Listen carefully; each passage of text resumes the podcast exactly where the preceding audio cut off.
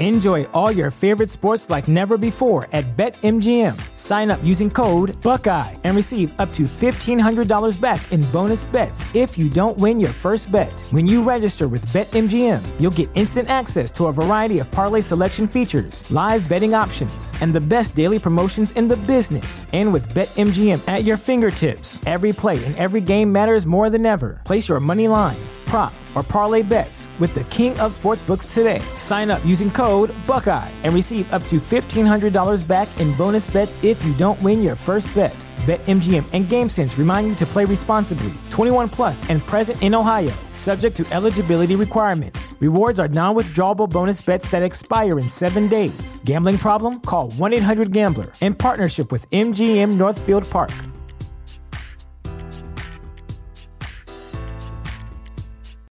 You know how to book flights and hotels. All you're missing is a tool to plan the travel experiences you'll have once you arrive. That's why you need Viator. Book guided tours, activities, excursions, and more in one place to make your trip truly unforgettable. Viator has over 300,000 travel experiences to choose from. Everything from simple tours to extreme adventures and all the niche, interesting stuff in between. So you can plan something that everyone you're traveling with will enjoy. Real traveler reviews give the inside scoop from people who've already been on the experiences you're considering. So you can plan with confidence. Free cancellation helps you plan for the unexpected, and 24 7 customer support means you can travel worry free. Download the Viator app now and use code Viator10 for 10% off your first booking in the app. Find travel experiences for you. Do more with Viator.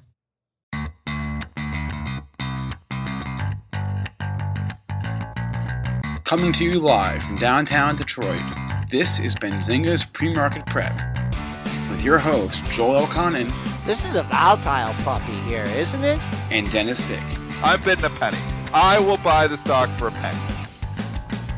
With everything you need to start your trading day.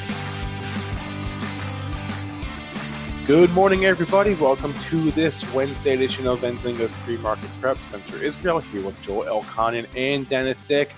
Uh, so, in the midst of a Fed rate cut and a relatively surprising result on Super Tuesday, we're all kind of trying to find our footing here this morning uh, in the market, and we'll talk about the reaction to both of those events. Uh, we also have a number of earnings, a number of ratings. Uh, and our guest today is Ivan Feinseth from Tigress Financial Partners. He will join the show at 8:35. We'll also take some questions from the chat as always. Joel, what's the word here in the overnight session? A lot of green on the screen here, Spencer. We are trading up 64.5 handles at 3061.50. Uh, pre-market low 76.50 they tried to press it through uh, tuesday's low which was 29.73 and the bulls said no no no and uh, low was 76.50 um, on the upside we hit 30.74 don't have much up there folks but for the remainder of the day i'll be keeping an eye on monday's close. That was 30.65 that was uh, the high of the rebound. So far we hit that and fallen back. Crude up 76 cents at 47.94. Gold, hmm, 1650 seems to be a hurdle again, up 230 at 1646.70.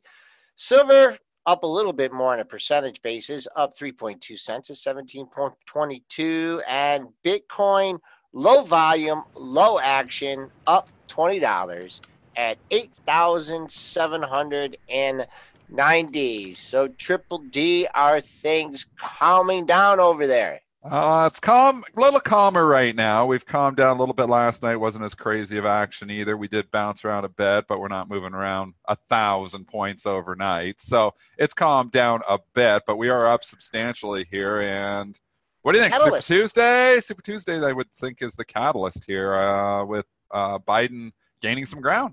Let's bring in our political reporter for this analysis. Oh, is that me? Yes. Oh, yes. You're a, poli- you're a poli- okay. political reporter. Uh, Joe Biden is now in in the delegate delegate lead uh, after last night. He won uh, ten states in Super Tuesday. Bernie Sanders appears to have won California, which is the biggest prize, but Biden, uh, who was hanging on by a thread there uh, for a moment did not look good. Is clearly back in the race. Actually, is you could you could say he's leading the race um, until they call California, really. Um, and so he swept the South, and it looks like it's a two horse race now between Biden and Bernie. and Wall Street applauding that. I mean, the last thing Wall Street wants is Sanders. So anytime Sanders, you know, and not that he completely faltered here, he gets California, that's huge, but he's not running away with it now. And Biden is back in it. And that's why the market is rallying substantially here this morning. So for one day, we're not moving on coronavirus. I mean, there's still coronavirus affecting it all. Don't kid yourself here. But I think the main driver of today is Biden. Uh, pretty much victorious here on Super Tuesday. I'll say it. Yeah, I guess it's uh, it's official now. Uh, coming over from uh, across the uh, bo- border there. Um, I guess the Canadian talking about U.S. politics. I guess it's the ABB. Anyone but Bernie uh, show. it is. They they do not want Bernie. I don't want Bernie either for my job. You know, he's going to totally attack Wall Street. He's going to attack us. He's going to attack traders. So you know, I'm happy too for Biden. I think it's going to come down to uh, running mate. You know who? It will. Yeah. Yeah. Oh, Is there rumors on anybody on either either party? Because now I have you're down turned it down. I have turned it down. I'm not getting involved in politics this year. There's just too much You're going not even on. going to get involved at Well, there were reports yesterday that that Bloomberg's aides were were trying to convince him to drop out ahead of yesterday and uh, throw him Join up with somebody. join up with Biden. Uh, he, didn't- he didn't do that. Um, but it's not a stretch to say Bloomberg could drop out and join. It, Biden. it looks like Bloomberg's out of it now. Like it looks like it's down to two people. You right. can safely say it's a two horse race. Like it, like it, would- yes, and it wouldn't surprise me if Bernie. Uh, I'm sorry, if if Biden were to like choose Bloomberg, so many bees, uh, as as his Too running- many bees. Yeah. So. Um, You know like- what? I I'm gonna throw something out here from one of my sources, Okay. and I can't You reveal my sources? s- yeah what it yeah because if I told you who the source was, then it would be your source, and it wouldn't be my source. Okay, All right. So don't tell me the source, but what is your source saying? Stacey Abrams. Joel, get out of here. Okay, I'm just telling you what one of my sources said. All right. Uh, Let's let's bring it. I- let's go back to the markets. Yeah, to the Do you know who she is? I don't. No. Uh, she's uh, she's a politician from the South uh, that uh, barely lost. What was the Georgia Yeah, election? she, yeah, she couldn't win her state her state election. So, uh, Mm, So I don't think she's Okay. going to be the running mate. yeah. all right. Uh, moving on here, away from that. Uh, as Dennis said, market's relatively calm. But were you guys surprised by the reaction to the rate cut yesterday? Yes. We were on the Um, phone together. I mean, you couldn't have got a worse reaction. So here you are. The market's down slightly. We're down about, you know, 25, 30 handles. And the Fed obviously didn't like the pullback in the markets. They were ready to strike on any pullback, get a little pullback, and out of the blue. I mean, we knew they were going to cut. We just didn't think they were just going to come and, and do it yesterday. I mean, we knew it was going to be at the meeting, you know, for sure. It was just a matter of when, not if. But anyways, kind of out of the blue because I don't think anybody expected it at 10 o'clock yesterday. And boom, rate cut. S&P futures algos rip it higher. Oh, News man. algo rips it up like 70 handles on that. Get up to basically where do we get to, Joel? We were talking about it. We got do you and we were on the phone. We were on the and, phone when this happened. and we you talking. just you just got off. Like, what know, ha-? We're like, what happened? I was like, oh my, they cut, they, they cut 50 basis points. And uh, you know, you mentioned uh, three twelve. We we did the spider and we did the S and P, Yeah. and I had thirty one twenty That's fifty percent.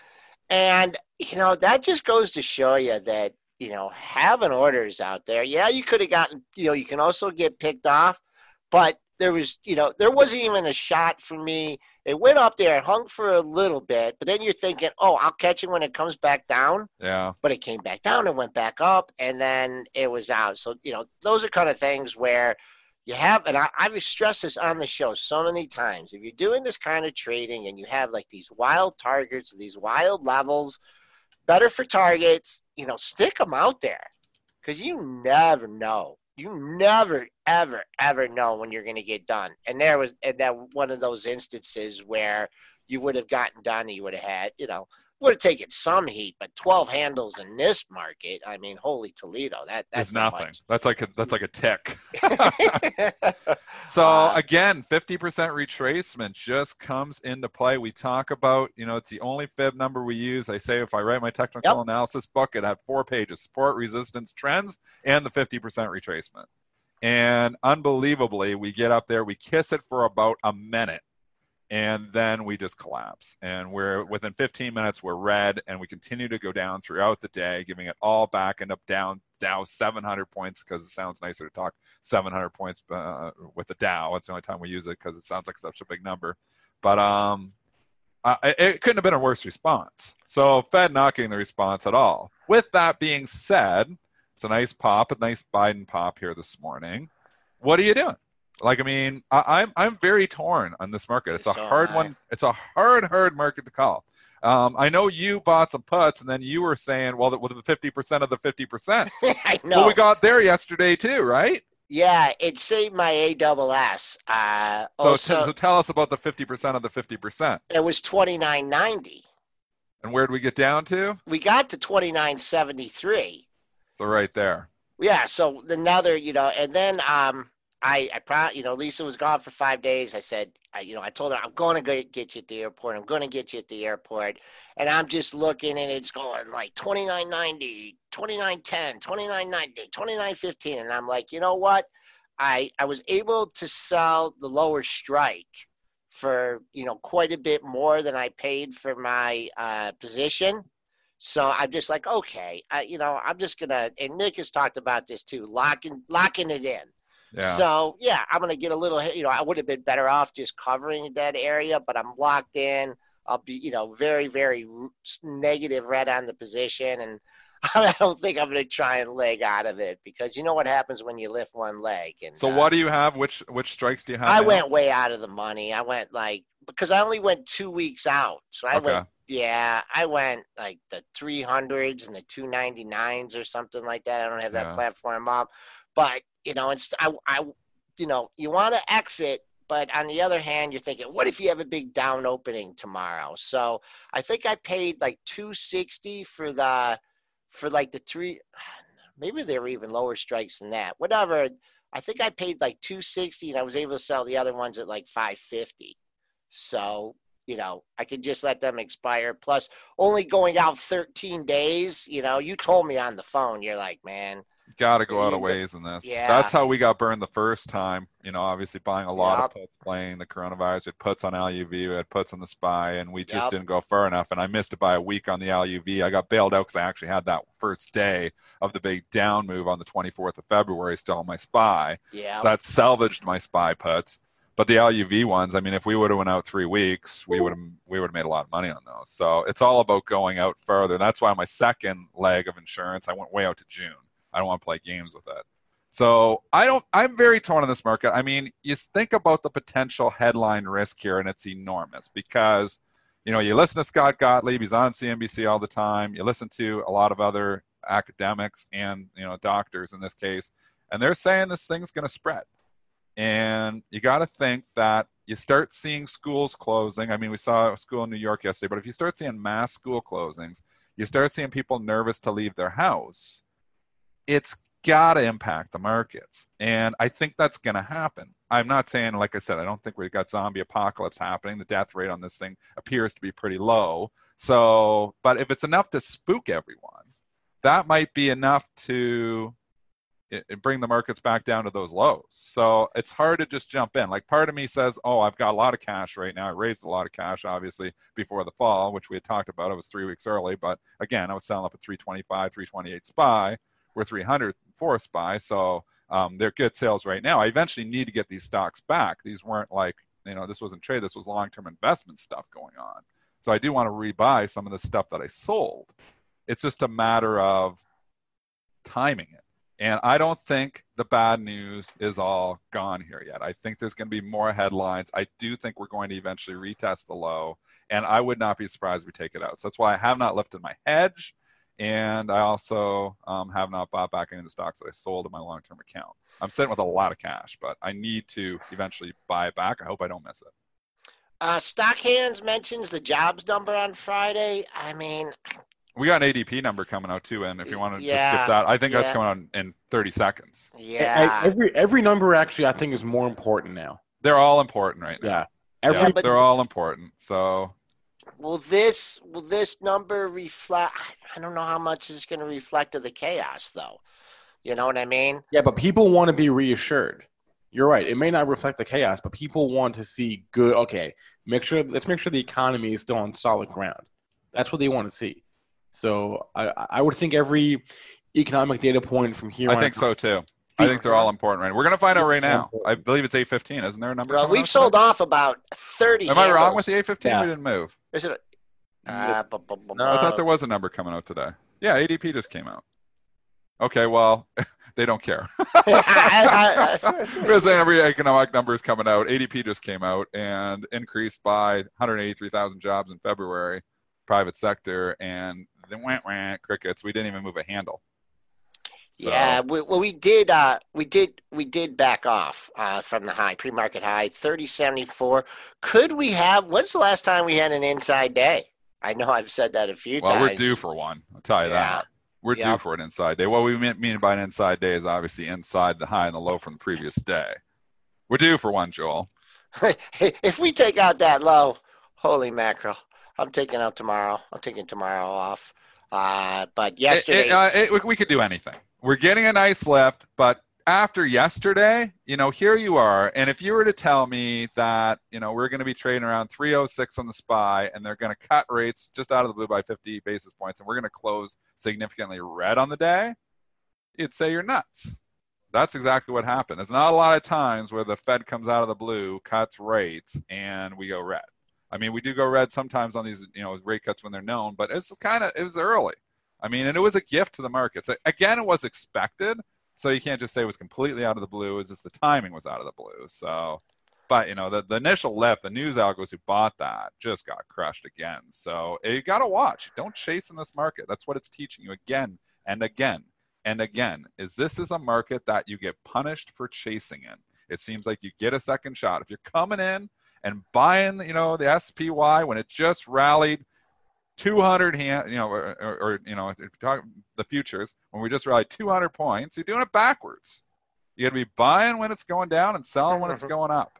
Fading. The fade trade has been on, and it really in the last two years, the fade trade has worked better. I mean, yeah, we had a little run there towards the end, but if you really put it in perspective, let's look. 2018, we were 292 on the SPY. Here we are a year and a half later, and we're right around there too.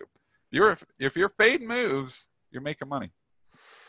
Uh, boom. What was I going to say? Well, I, you know, we were kind of poo pooing uh, the rate cut, and I just, um, you know, have different friends that have kids in different industries, and uh, uh, one of my buddies had, uh, friends, Joel? yeah, besides you and Spencer, Were uh, your friend? co-workers. uh, one of my buddy's sons works in the mortgage industry, and he had like a half a dozen deals fall through last week. And uh, you know they were sizable deals, and I think people were just uh, ah, I don't want to build a new house, I don't want to buy or something. And I think now, like those people are like, whew, I did, you know, rates are coming down. You know, how can I, you know, how can I refuse? So yeah. I think it was, you know, I mean, who knows how long it takes to cycle all that through the economy and what it does, but um, and you know, kind of a it was a boost, a boost to uh, people that you know in the housing market, psychological, a lot of different uh, effects to that. So it was a There- surprise. I'm not surprised this deal's falling apart. I mean, there's going to be a lot of issues here, like you were saying even yesterday, Joel. Even if it's stopped right now, and you know we got it contained, there's still obviously going to be cases that we find after the fact because there's people walking around with this that don't have it. But there's been some damage in the short term to this economy. I mean, China's been off the grid here for better part of two months now. And you've got problems in Italy. You've got problems in Iran, major problems, it looks like in Iran, with even some of the leaders getting it here now. France looks like a problem here. North America is going to be a problem too. Do not kid yourself, guys. I keep, if I tweet something about this, people keep throwing at me, oh, we have 100 cases. We have six deaths or eight deaths. You know, we're in great shape. It's not the facts, guys. The the reason we only have that many cases is that we aren't testing. They're going to start mass testing. Scott Gottlieb said towards the end of the week, the test kits are coming out. They're going to start testing more people. And when they start testing more people, we are going to find more cases and we are going to hear about more deaths. There could be people dying actually right now from this, just getting, and, and they think it's just the regular flu, but it's not. So until we start mass testing, you're not going to see the cases really climb up. And that goes for Canada too. Canada has only been testing travelers from China or related cases. Um, US is the same thing. So once they start testing more people, there's going to be more cases. And that's why I don't want to own this market right now because I don't think the market has a price in. And then something to keep in mind is that the, the World Health Organization low key uh, increased the coronavirus death rate. Yeah, I saw it, that. It's now What did they say? it's now 3.4 percent uh, globally, and that that accounts for uh, you know countries that don't have healthcare quite up to you know what we do. So we might be in better shape here. right, right. At the same time, we were scared when it was two. If it's over three, this is very scary. So Again, if it actually holds and it's over about- three, right. th- that's scary. Like I, I just think about, you know, the, the repercussions of that. If you have millions of people, let's just say, you know, this really does spread and 50 million people get in the US. Well, at 1%, you're talking 500,000 deaths. But at 3%, you're talking 1.5 million deaths. Now that's significant. That's scary. Influenza, yes, kills 80,000 a year. It doesn't kill 1.5 million.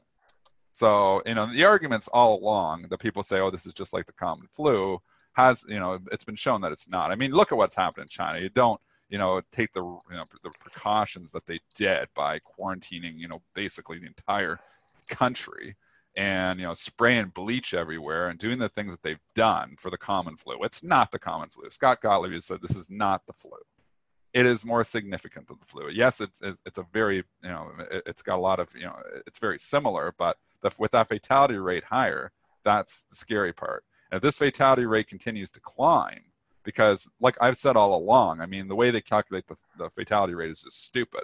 They take the current cases and divide by the deaths, but people aren't dying the day they're diagnosed. So I said you should really look back to you know if they're dying two weeks into the disease, we should look at the cases two weeks ago. Or you know another way you can look at it is who how how many people have recovered and look at it that way.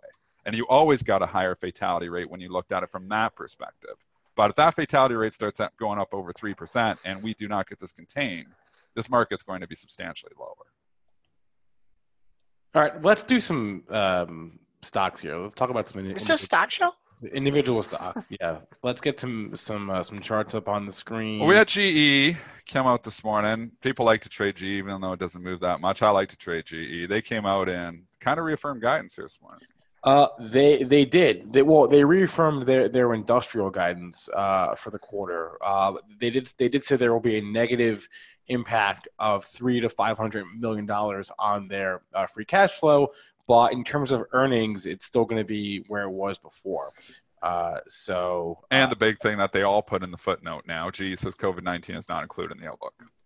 no no no every no, single no, no. every single earnings call now includes that footnote. You know, read read the fine print. Um, yeah, we we we're, we're we're comfortable with the guidance, but where that discludes any anything from COVID nineteen.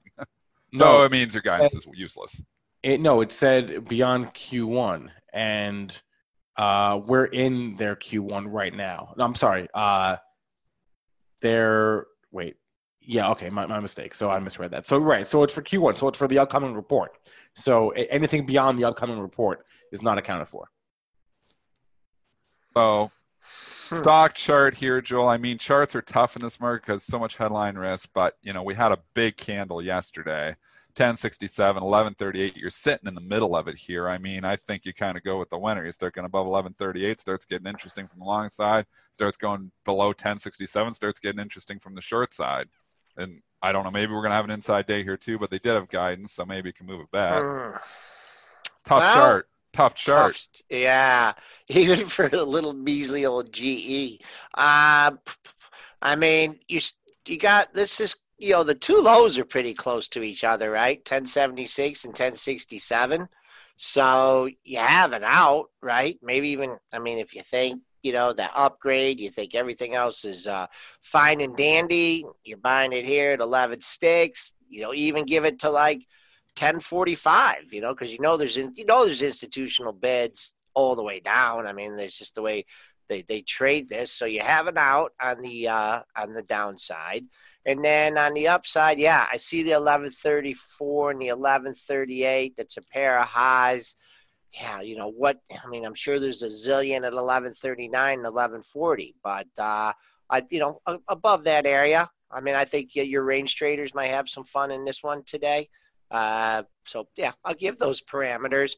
I think there's still a big old gap in this one, though. Uh, from one of the earnings reports, it's uh, still trying to get it. Did get into that gap that was from November, uh, but definitely finding support here. Uh, GE a little bit of a range. Maybe if the market goes range bound, this will go range bound.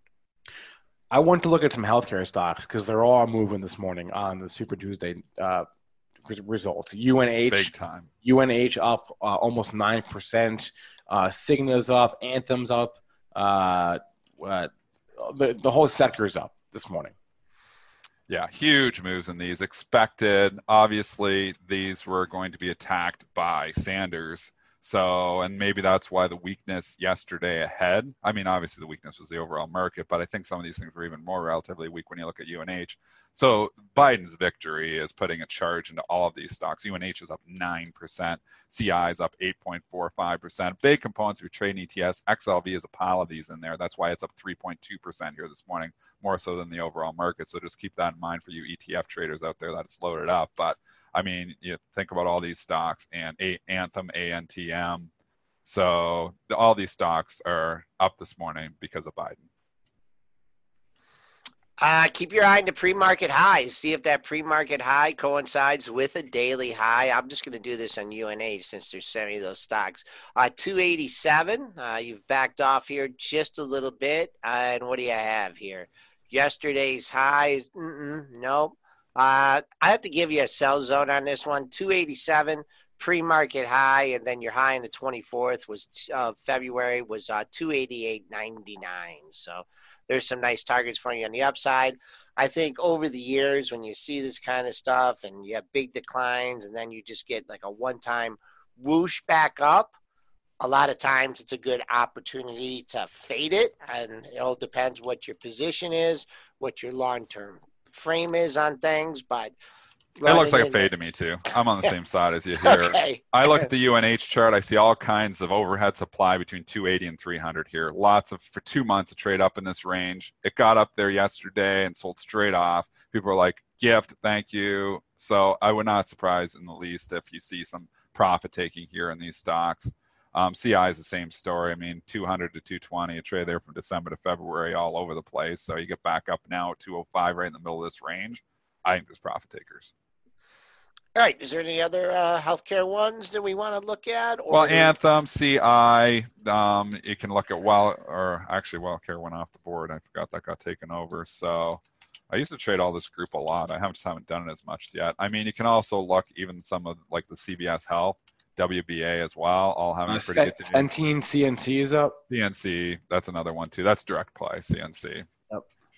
The healthcare providers are all up. Yeah, Again, just keep an eye on that opening print. Look to follow through through the pre-market high, and boom. Then look for your daily highs that coincide with that. Jump right. over. We had uh, the last big three of the three uh, Nordstrom, Macy's, and we did. Nordstrom reported it disappointed the street. JWN is trading down here in the pre-market. Uh, first, the reaction to Kohl's, which is, was incredible. I mean, a dog is a dog is a dog, and if you're coming in and buying Kohl's up 10, 15, 12 percent on those numbers, which were okay yesterday, you're doing it wrong because what's in favor when it bounces is usually a sell, and it was a sell literally right from the opening tick. Um, and I know it was trading. How high did we get pre-market Kohl's yesterday, KSS? Forty-two. Forty-two dollars gift. It was a gift. Forty-two eighty-eight. Actually, I remember that. Forty-two eighty-eight. Mm-hmm. Wow. So, anyways, we're 37 here now. You can forget about everybody who bought that thing got suckered in the stock again. I mean, the guidance wasn't that great either when we really put it in perspective 420 to 460 and think about what they're going into. I mean, this is still, you know, we've talked about travel stocks, you know, being a COVID, obviously concerns with all those stocks like your cruise lines or airlines, even Disney and the casinos, the retailers too, your traditional retailers, because if this thing starts to spread, people aren't going and going shopping at Kohl's as much as they were before. So you got to think about traditional retail being um, uh, hit by COVID as well. So 37.42, they came in as a selling opportunity, got 42.88, closes down. It's red. Hard to get interested in this name. I know the dividend is good. I know they raised the dividend. They said a lot of things right. Seven and a half percent now. At some point, maybe there's a buying opportunity here, but this sector is just so out of favor. There's so many better places for your money than trying to call a bottom in retail. Uh, whoosh down to 36.58. That took out the uh, three lows in the 37 handle, closed 37.43, trading up in the pre-market. I don't know. I think I think you go back down, you still find some buyers in this one. You still you got three lows within the same area, so now instead of leaning on the low of the move, 36.58, I'd play it, you know, we're 75 cents above 37. I think you still got to call uh, 37 a significant level. Ah, uh, boom. When the last time we've been down in this area? Uh, not for a long time, but overall trend 36. Uh, no, there's nothing. 37, just keep it on. If you're looking for a swing trade, maybe risk a stick here and maybe make two on it. Or if you get lucky, it starts to turn. It's something you can move your stop in. But uh, the trend is definitely not your friend in this one. And then for, for Nordstrom. Yes, sir. Yeah. That, which was the one we reported. Right for Nordstrom here, the, uh, yesterday after the close, the earnings per share missed, the sales missed, and they gave guidance that we can ignore because it does not reflect anything about coronavirus. Again, same story. Do you think people are going to go to the malls as much in a month? I don't think so. I think this is going to start spreading in the retail, and and obviously the consumer's going to get spooked there too. So I don't want to own retail stocks right now. Twenty-five dollars was the low of the move back in August of, ni- of 2019. I don't know if we're eventually drifting down to that level, but that level's a hell of a lot better than 3060 in my opinion. Uh, let's see here. Uh, you did have a spike in uh, JWN down to much lower than this, uh, down to 20, 29.50, and we rebounds and just kind of hanging here. So I think you get back down, and maybe call it 30.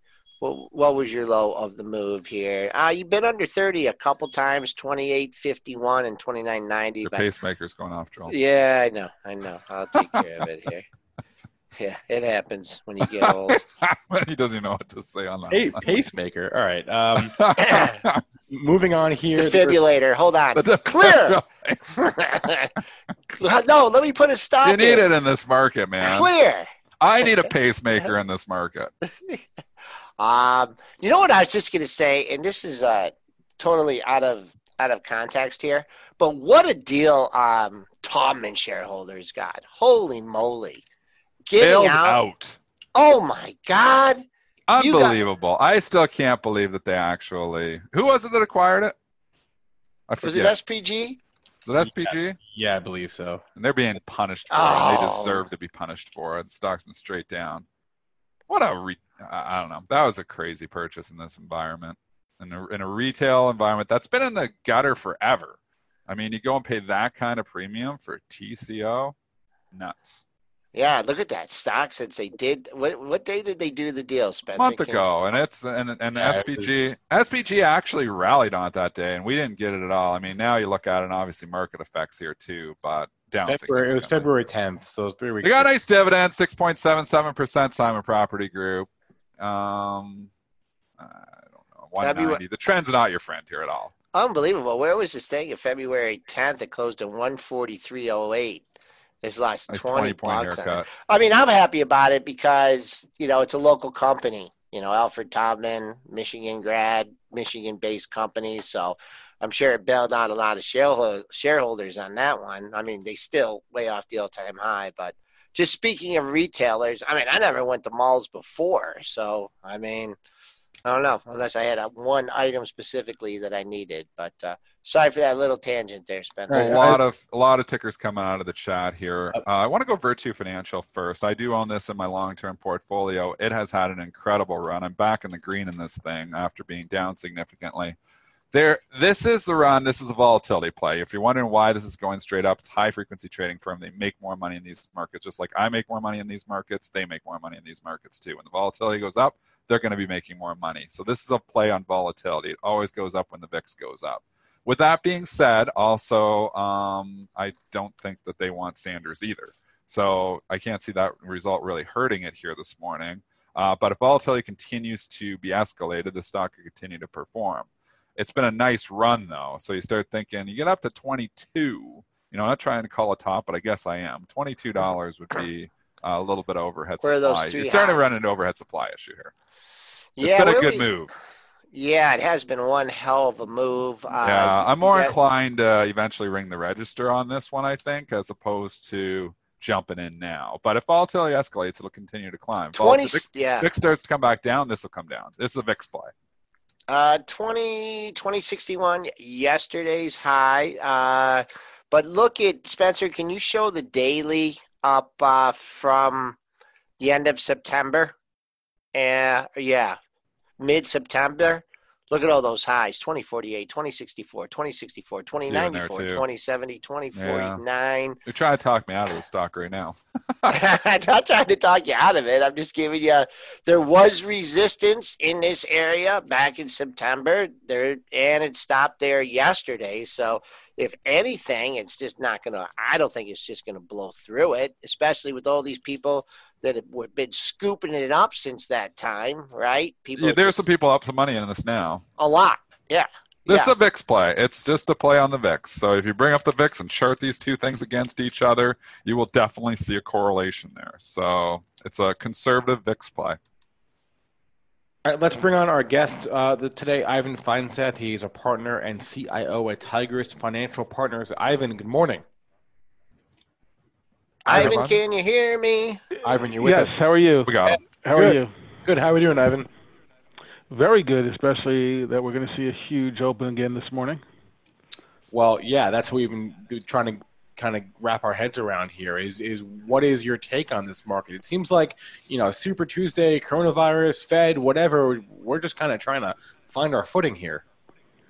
Well, the Fed rate cut, while it came as a surprise and was so large that it could have maybe appeared to be desperate, but I was a little surprised that they did 50 basis points. I would have thought they would do, you know, 25 and see if you need another 25. But Yep. this just shows to me, I've said that Powell is the most market friendly Fed I have ever seen. I mean, I know everybody loved Greenspan, called him the maestro. Powell is the maestro. Well, he's And, scared of Trump uh, too. He's a little. It seems like he's a little I- scared of Trump. I, I, don't know if he is. I really think that uh, you know President Trump in public says, "Jerry, I want lower rates. You got to lower the rates." And in his office, he goes, "Jerry, you're doing a great job. Thanks so much for the rate cut." probably. I appreciate it because I mean, uh, Greenspan used to say his job was to fight inflation. Powell has said, "My job is to keep this party going as long as possible and as far as possible." He has said he's committed to keeping the economic boom going, to keeping the market going. I mean, you can't, and he's been pretty clear. He's also, you know, very clear in his, um, uh, you know, press conferences and his uh, addresses to uh, Congress, and um, he says I, he wants to get in front of every possible problem. So he's increasing liquidity here. All right. So, And- so that that being said, that being said, will they lower again when they meet? I, I don't think so because you know the one problem is uh, on that 50 basis point move is uh, you know when you're dealing with uh, less than two percent to start with, you don't got much to work with. Not like back in the day when Greenspan was up at about eight percent, then you got a lot to move. Um, and Bernanke then you know moved rates down significantly during the the crisis. So you know Powell. He doesn't have a lot to work with, but he does well with what he's working with. Is there a chance they go negative rates? Um, no, I don't think the Fed goes negative rates. You could see, in theory, the market go negative rates on the short-term uh, T-bills. I don't think that happens, and I know Trump wants negative rates because he said in Europe they have negative rates. I, I want negative rates. It's actually not a good thing. I mean, at some point, negative rates is a sign that there's a major problem. So you Yeah. really don't want negative rates. I would say, Yeah. President Trump, you really don't want. You know, be careful what you wish for. And the flip side is the clarity in the election now is that you know it's going to be Biden uh, versus Trump, I, I I had originally thought from the very beginning, almost a year ago, it would have been uh, Biden and Warren. You would have had Sleepy Joe and Pocahontas, which Trump would have loved. But uh, I think Warren's uh, very poor performance and the fact that she didn't carry her own state kind of eliminates any possibility that she'll be uh, potentially Biden's vice presidential candidate. I think uh, the ticket could be Biden Harris or Biden Klobuchar. A couple of people in our chat. I just want to take it back to the interest rates for a second because the banks got rocked yesterday. Obviously, they they don't want lower rates here. We get the 50 basis point cuts. They got hit pretty much right off the hop, and a lot of the banks have now given back, and I mean given back their entire rally for 20 from 2019. And a lot of these had really good rallies in 2019. You look at Bank America in the last basically three weeks. We're down from $35 to 27. You look at Citigroup, it's down from 80 down to Oh, know. $66. Are these, um, and people are asking in the chat, are at, at some point in time you look and you think, wow, these things are cheap from a valuation perspective. Are, are they cheap Uh, or do they get cheaper? No, though they are cheap. And what banks need is a positively sloped yield curve. We don't really have that right now. Well, it's with the rate cut becoming more so. It's only slightly positive. You got the three month at 180, uh, excuse me, at 85 basis points, and you got the 10 year at one percent and the 30 year at. So it's it did steepen. You know, banks make money on the spread, not make money on the absolute amount of Yeah. the rate.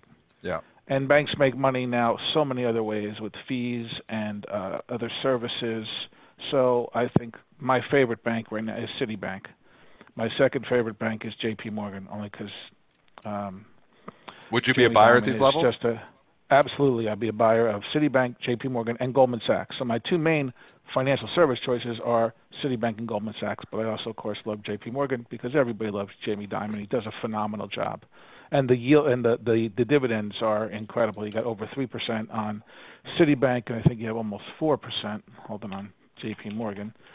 The yield on J.P. Morgan is. Um, Oh, I'm sorry, three three percent on both. Uh, Three percent, three oh eight on J.P. Morgan and uh, three twenty one on Citibank.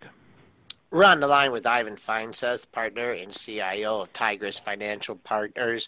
Ivan, I think part of the reaction yesterday, uh, you know, you had the pop off the rate cut.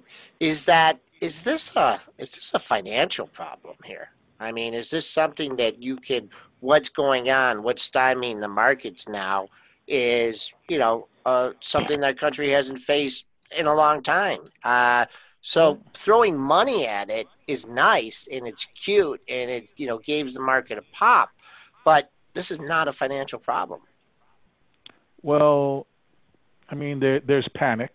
This coronavirus has caused a panic, and I've said, you know, nobody makes money panicking, but it is a panic, even though if you put it into perspective to the coronavirus cases and deaths versus just a traditional flu. Um, the average people, uh, you get 48 million flu cases a year, and about less than 20,000 deaths. We've had 90,000 coronavirus cases known reported, and a little over 3,000 deaths. And you could say the percentage of deaths, I mean, it's much more fatal, the coronavirus, but we actually don't have accurate reporting of the coronavirus. We, it could be much more, bringing the fatality number down lower. But you've had um, Tuesday. Target was supposed to had their uh, was planning to have their analyst meeting at the New York Stock Exchange live. They canceled the meeting and went to a webcast. Nvidia was hosting a developer uh, conference at the end of March with an analyst day around the conference, and they went to a um, online conference and they they postponed the analyst day. Uh, Google uh, has canceled its um, May scheduled developers conference. Um, there's been uh, a lot of uh, conferences and events that have been canceled to try to minimize travel. So unfortunately, the travel stocks have really gotten pounded, including the cruise stocks.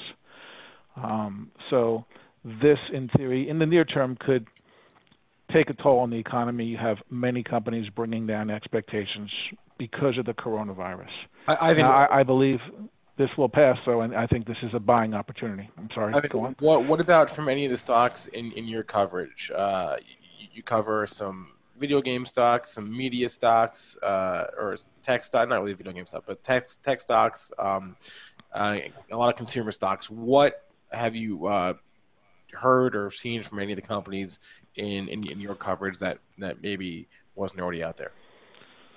Um, well, as expected, they are all concerned over negative impact and have brought down expectations, especially the cruise industry. I think things like Norwegian Cruise Lines, it was doing so well. It was almost sixty dollars a share. It's down to um, thirty-six dollars a share. I think that's a screaming buy. Uh, the cruise industry, Norwegian just launched their newest ship, the Norwegian Splendor. It was the most expensive ship ever built per berth. It's an ultra luxury ship, and still the um, Regent Suite on the ship, which goes for eleven thousand a night, is booked until almost the end of the year. So even if you wanted to go on the Regent, stay in the Regent Suite at eleven thousand, you couldn't do it till next year. Ivan, would you go on So a cruise right now? Oh, absolutely. I'd go on. I'll tell you what. I would go on a cruise almost anywhere, and I would fly on a, a uh, Boeing 737 Max to get there. Economy's going to keep going with Ivan here. I, I think I mean, you know obviously this priced in they've priced in an epic disaster here uh, in these cruise lines. And if this does pass these cruise lines I agree with you will be a buy. It's just a matter of when it passes the timing of it like how quickly this passes and how long. Like I know Cramer he says you know when the CMG got he said this on Mad Money last night when it had the E. coli the confidence was down. It took 18 months. I don't know if there's statistics behind that or not but we're a long ways away from 18 months on this uh, COVID-19 well, I, I, I can give you some statistics. Oh, excellent. Um, we love it. We love numbers. Okay. So, seven out of the last 11 epidemics, including things like H1, SARS, MERS, um, what have you, seven out of 11 times the market was higher three months later. 11 out of 11 times the market was higher six months later. The situation, while very unfortunate, with um, Chipotle took longer because it was a specific reason that they had to come up with a specific solution to them where um, the the the negative impact of the hit to the market has not lasted. It's recovered in a relatively short period of time. And uh, while we're probably ways away from getting a um, vaccine on the coronavirus, uh, we are heading into warmer weather, which does help. So spring is on the way, and like Chauncey Gardiner said, in being there in the spring, there will be growth. All right, Ivan Feinseth is a partner and CIO at Tigress Financial Partners. Ivan, as always, thanks for the time and the insights, and uh, we'll talk to you again soon. Thank you. All right. Uh, 846 here. Is it still quiet out there, relatively speaking? Dennis? Yeah, I, I mean, we're just chopping around a little bit, trying to find our footing. I think you're going to see some extreme moves here. Like, Uh, and and you know, you can always look at the pre-market and stuff moves around in after hours and pre-market, but really the big money comes in after 9:30. So you get a feel for it here, but we're going to have some big swings here today. Don't be surprised if we could end up giving this back. Don't be surprised we turn around and just start ripping here. I tend to think we might come back in a little bit, but I don't know. I would I would be looking if we did come back in as yesterday's lows, as maybe as a trading opportunity there. You get anywhere near 298, 299, 300 on SPY, if that's to happen. To scenario analysis, I think you'll find buyers there. And on the same story, you get anywhere near yesterday's highs. I mean, it's a long ways away. I don't think you're gonna, but think about even where we were before the Fed cut with 309, 310. You probably find sellers up there too. I think there's a lot of overhead supply here when you start getting up to the 309, 310 area. I don't think we're ripping higher. There's no, I don't see the catalyst to really rip us higher. I mean, unless you think the vaccine's is going to come sooner than expected, and they're saying, you know, it's three months away from trials, and you know, probably six months to nine months away, maybe, or even maybe even longer, twelve months away from having any use to us. I mean, it's going to get worse. I mean, it's probably going to spread in the short term, and it's probably going to get worse. Is that all priced in here? I don't think so. That's why I'm more of a, a seller of the rip. So I think today is another gift, just like I said yesterday. I felt I said it yesterday on the show when we were trading 309 SPY. I was like, if you were long on margin, I'd be looking at this opportunity to lighten up. If you wanted to lighten up, you had a great gift yesterday. You're getting another gift here this morning. So there's lots of chances. So if you know this thing does continue to go down and starts to get ugly, you had a lot of chances to get out. I'm comfortable with where I'm at. If we were to fall 20% from these levels, I'm comfortable with my current holdings. Um, if we're to rally from here, uh, I'm obviously going to regret not buying some stocks, but I don't think we're ripping higher. I think you have um, underneath demand too. I, I really do. A little think, bit. You yeah, get down in the two nineties, you do. Yeah, yeah, because I think I think Bulls and Bears are kind of like battling. yeah, they're scratching their head right now. You know, the Bulls thought they, you know, woohoo, man, we got the rate cut, boom, boom, boom, and the Bears battled back and they got it back down under three thousand, and uh, maybe we'll just like. Maybe just three thousand to thirty one hundred. You know, pick your poison. I mean, obviously, I like to lead on uh, double bottoms here, and you do based on the 24 hour market you do have a double bottom above the low um, you know we've what made four higher lows in a row here or three higher lows? Let me go to the, chart. So um, i just think people are gonna i just think there's you know it's a good market now because people there's indecision. Bulls are trying to figure out what the hell to do. Bears are trying to figure out what to do. You got uh, your, your 200 points above the low at 28.53 and a quarter. No one got a shot at that 28.89 and a quarter on uh, on Monday because it was in the uh, after hours, and then 29.73, 29.76.50. I mean, three and a half points. I'm not going to squawk it that, not call that a double bottom. So um, we got, I think we got a range. Hopefully, we found a range. Jerry in the chat's asking why is Mastercard trading up eight bucks? I mean, it's just up 2.8 percent. It's a little bit higher beta, so it's kind of in line with fair value, really. When you're talking the SPY is up two percent, Mastercard will always be up a little bit more than the overall market. But what a ridiculous open yesterday in Mastercard, and um, the stock opened way, way, way too high. It opened up, I believe. I'm trying to grab the opening tick. It opened right at the highs. At like three, four. I, I think it opened right at the high. An opening tick. tick. 314.59. It was just like ridiculous. Um, people just got to get in there. I own Mastercard in the long term portfolio, but that was way overdone. I mean, we were up slightly in the overall market. Well, actually, we were down for a bit, and then Mastercard opens up six bucks. Um, and you know, obviously in the markets, we, we saw those buy imbalances. Those ended up working out because we were down about 20 handles. And I said on the show, I said I wouldn't be surprised we go green before the open. We did. Um, I made some money because of that, just looking at the imbalances, um, saying we're probably going to open Yeah, higher. you did. That was a good call. Yeah, and but Mastercard opened way too high. Apple opened up five bucks too, way too high. These stocks opened at the opening tick and then tanked. So again, you look at Mastercard now and you think, okay, you get 305, 306, you got people that want out. So overhead supply issues in Mastercard too. I am talking. That's my book. I do this having this is my long-term portfolio, but I've had it in there for a decade. I'm not selling it. Um, I, I I think path of least resistance for a lot of these stocks is still lower.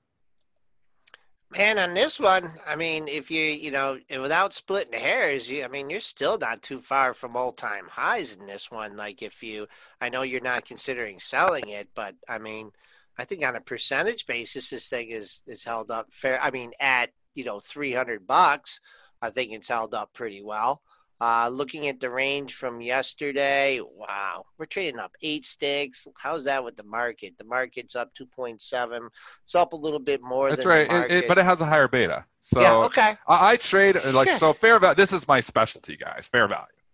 Yes, so sir. stocks are trading. Mastercard's got a little higher beta. If ma- market's up two percent, Mastercard's usually up three. It's right in line. Visa same story, two point six eight percent. A little bit higher beta. AMD, I often say this type of market's a little bit different there. It often is two over two times as much, but it's not you know holding to that right now. A lot of the, the correlations are dropping a bit just because all stocks seem to be moving together here right now. I mean, I look at my screen right now; it's incredible to look at it. I've got about you know 200 stocks on my screen where I can see what they're doing. The only stock, besides you know, besides obviously you know, there's some other you know, smaller companies that are red, but the main stock out of like S and P components is red is Nordstrom. Everything is green. Everything is green. UNH is up 27 bucks, Joel.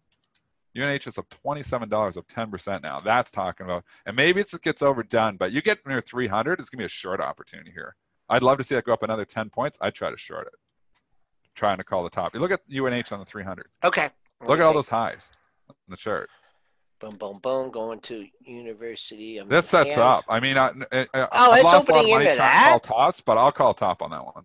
I'll try it. And you got a gap to fill. The get out there at two ninety seven seventy five, Dennis, because uh, ninety seven eighty nine fills. Uh, you, wait, did you have a gap there? Yeah, you do. Yeah, I see Yeah. this gap you're looking at, Yeah. 298.61. So 298. The Biden Yeah. pop is overdone on these, in my opinion. I think when you look at these couple, you know, a week later, I think there's going to give some of it back. But you know, Yeah. these things can go, and you got to be careful. Anything a trade have, you know, your contingency plan too, as if it doesn't work out. Um, lots of let's go a few tickers, and maybe Joel, you can stay on for an extra minute or two because there's a lot of tickers in the chat, and we're sorry, you know, we're trying to get to them all. I'm going to go back in the chat a little bit here. Um, Juan was asking about Delta, D A L. Obviously, the airlines were How did the. Warren buy do? Yeah, and it was faded too immediately. Delta opened up near the high, straight down. So we again we we Whoa. poo pooed that on the show. We said, look, he's got 70 million shares. He bought another 900,000. Yes, it's a vote of confidence, but come on, is that worth six percent more because Warren added one percent to his positions? Come on. Anyway, so came back down. Airlines are still ground zero. I retweeted somebody's tweet that was going on a flight to Italy, and there was nobody on the plane. It was literally empty. So, I mean, there is issues with airlines right now. Some people are definitely scared to fly. You're going to see the airline earnings come down, at least for the current quarter, significantly here. I don't want to own any airlines. Yeah, wow. Wow, that really came in yesterday. Once again, uh, the importance of uh, you know that opening tick, that opening uh, few minutes of trading. A lot of trading systems, algorithms are just basing on an opening price. So something we like to emphasize here on on the show. What about Campbell's soup? You got to think that there's been a big spike in people buying canned food supplies. Well, their earnings were. This, er, Yeah, and the earnings are out. Yep, earnings are out this morning, uh, and they not only did they beat, but they raised their earnings, their EPS guidance for the year. I guess. I mean, yeah, is this a short term pop though? Because what Joel's saying, I kind of think it is. I think there's people going out. I bought more canned foods. I filled up my pantry just in case I end up getting quarantined. A lot of other people might be doing the same thing here right now. So short term, it's good news. Long term, it's still they make soup. So is this like you know going to be maybe, maybe uh, Costco went up ridiculous though, so it's hard to say. Yeah. Costco can go up 30 points on a couple pictures online you know, people start rumoring that, oh yeah, people are loading up on canned goods. You could see how this could, you know, take off, you know, in the short term. I could see it. So I don't want to be short it, but I'm not chasing up five and a half percent either. they make more than just soup, Dennis. Jeez. What else do they make? They make um, like V8 juice, They and make canned. Joel's right. Canned canned goods. We'll put it all under canned goods. all right, They're fine. in my pantry right now. they, they, they make bread. They have a lot of breads. All right. Anyway, moving on. Bread? Yeah, like they have, like like they they own brands that make like Pepperidge Farms or whatever. They make a lot. Oh, Um, really? okay. yeah. Well, phew, I mean, if you were looking at this stock a couple days ago and you saw it take what forty three thirty five, and now you're seeing it up here at fifty fifty. I don't know. I don't know what your target is out there, people. So if you have a short term target, pre market high is fifty seventy three. I'm looking at the monthlies here, and you know this thing could easily fall back. You had three monthly highs, uh, right at 49.50. So there's the air 49.50, 50, 73 trading range. Dennis, is there any any possibility that uh, you know the book could hold this down for a lower open? I'm, it's not a heavily traded stock, but At 50? yeah, Possible. I don't have my book open right now. Okay. JD Spec, if you're in the chat, is there anything at 50? It's possible, Joel. That's a Okay. good call, actually. It's only trade 11,000 shares. I bet there is some size. JV Spec, if he's there. Anyways, um, I can go and try to open my book too. I just don't have it open here yet. But I bet you know there's a there's a possibility there there could be some size offered at 50. And what Joel means by that is there's uh, New York orders that aren't uh, active until 9:30, and often they you know institutions will throw them out on the primary exchange. That could hold down the open below 50. So um, we'll find out if JV Specs there, or I can go and open my book here just quickly. Could, could do a few more, not much. JV Specs there. He says there's not much in CPB. So I guess that's off the table. All right, a couple more from the chat. Uh, someone had mentioned Home Depot a while back. upgrade, right? Uh, yeah, Yes, it was. he got an upgrade this morning from Nomura. Gave it uh, a a buy rating and a two hundred and fifty one dollar price target. Here, you know, it's a, in a situation where you understand too. It's upgrades, downgrades. They don't matter as much in this market right now. Like look at Home Good point. Depot. It's up two percent. The market's up two percent. I mean, here you are. You get upgraded, and you think, oh yeah, it's going to rip.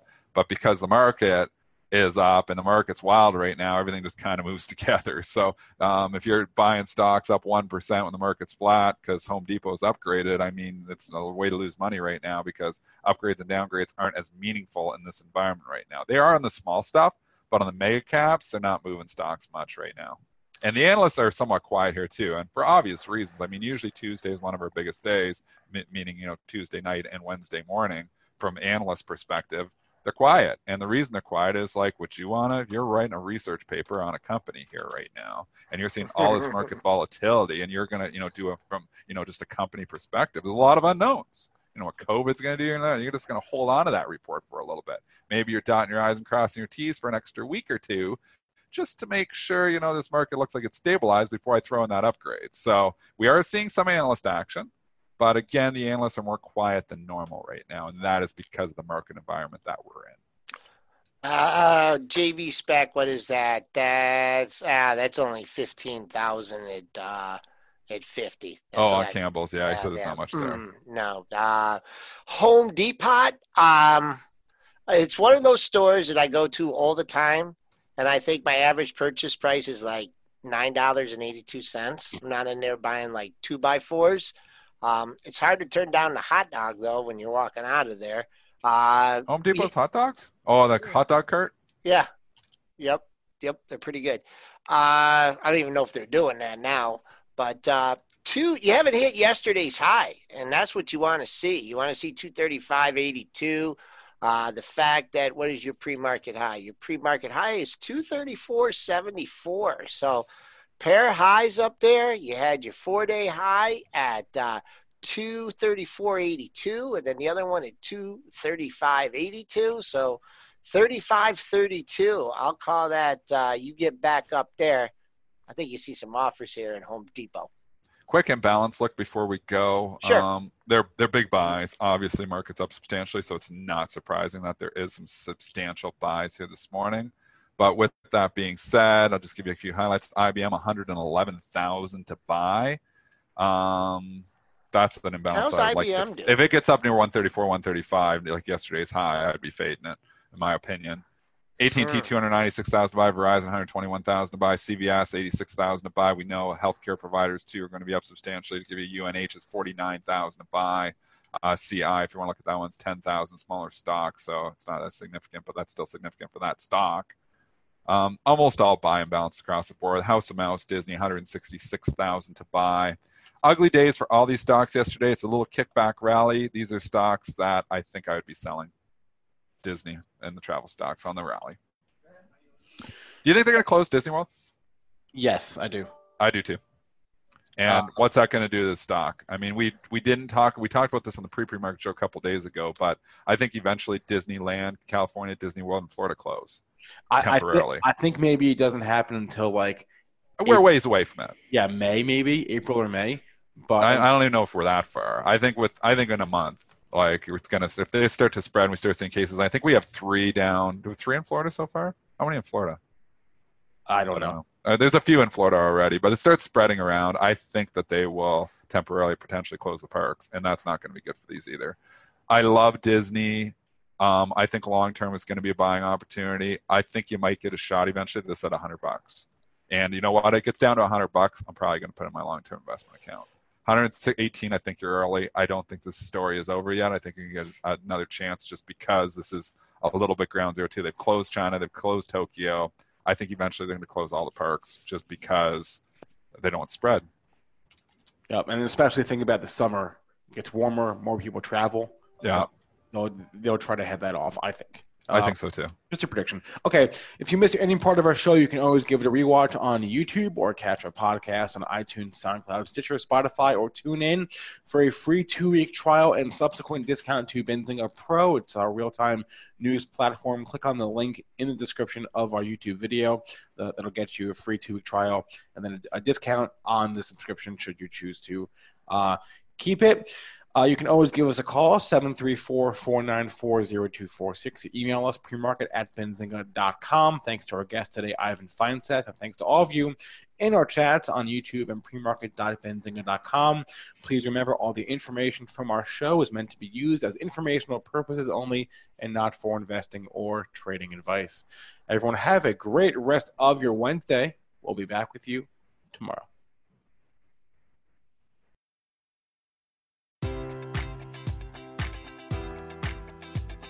Enjoy all your favorite sports like never before at BetMGM. Sign up using code Buckeye and receive up to $1,500 back in bonus bets if you don't win your first bet. When you register with BetMGM, you'll get instant access to a variety of parlay selection features, live betting options, and the best daily promotions in the business. And with BetMGM at your fingertips, every play and every game matters more than ever. Place your money line prop, or parlay bets with the king of sportsbooks today. Sign up using code Buckeye and receive up to $1,500 back in bonus bets if you don't win your first bet. BetMGM and GameSense remind you to play responsibly. 21 plus and present in Ohio, subject to eligibility requirements. Rewards are non-withdrawable bonus bets that expire in seven days. Gambling problem? Call 1-800-GAMBLER. In partnership with MGM Northfield Park.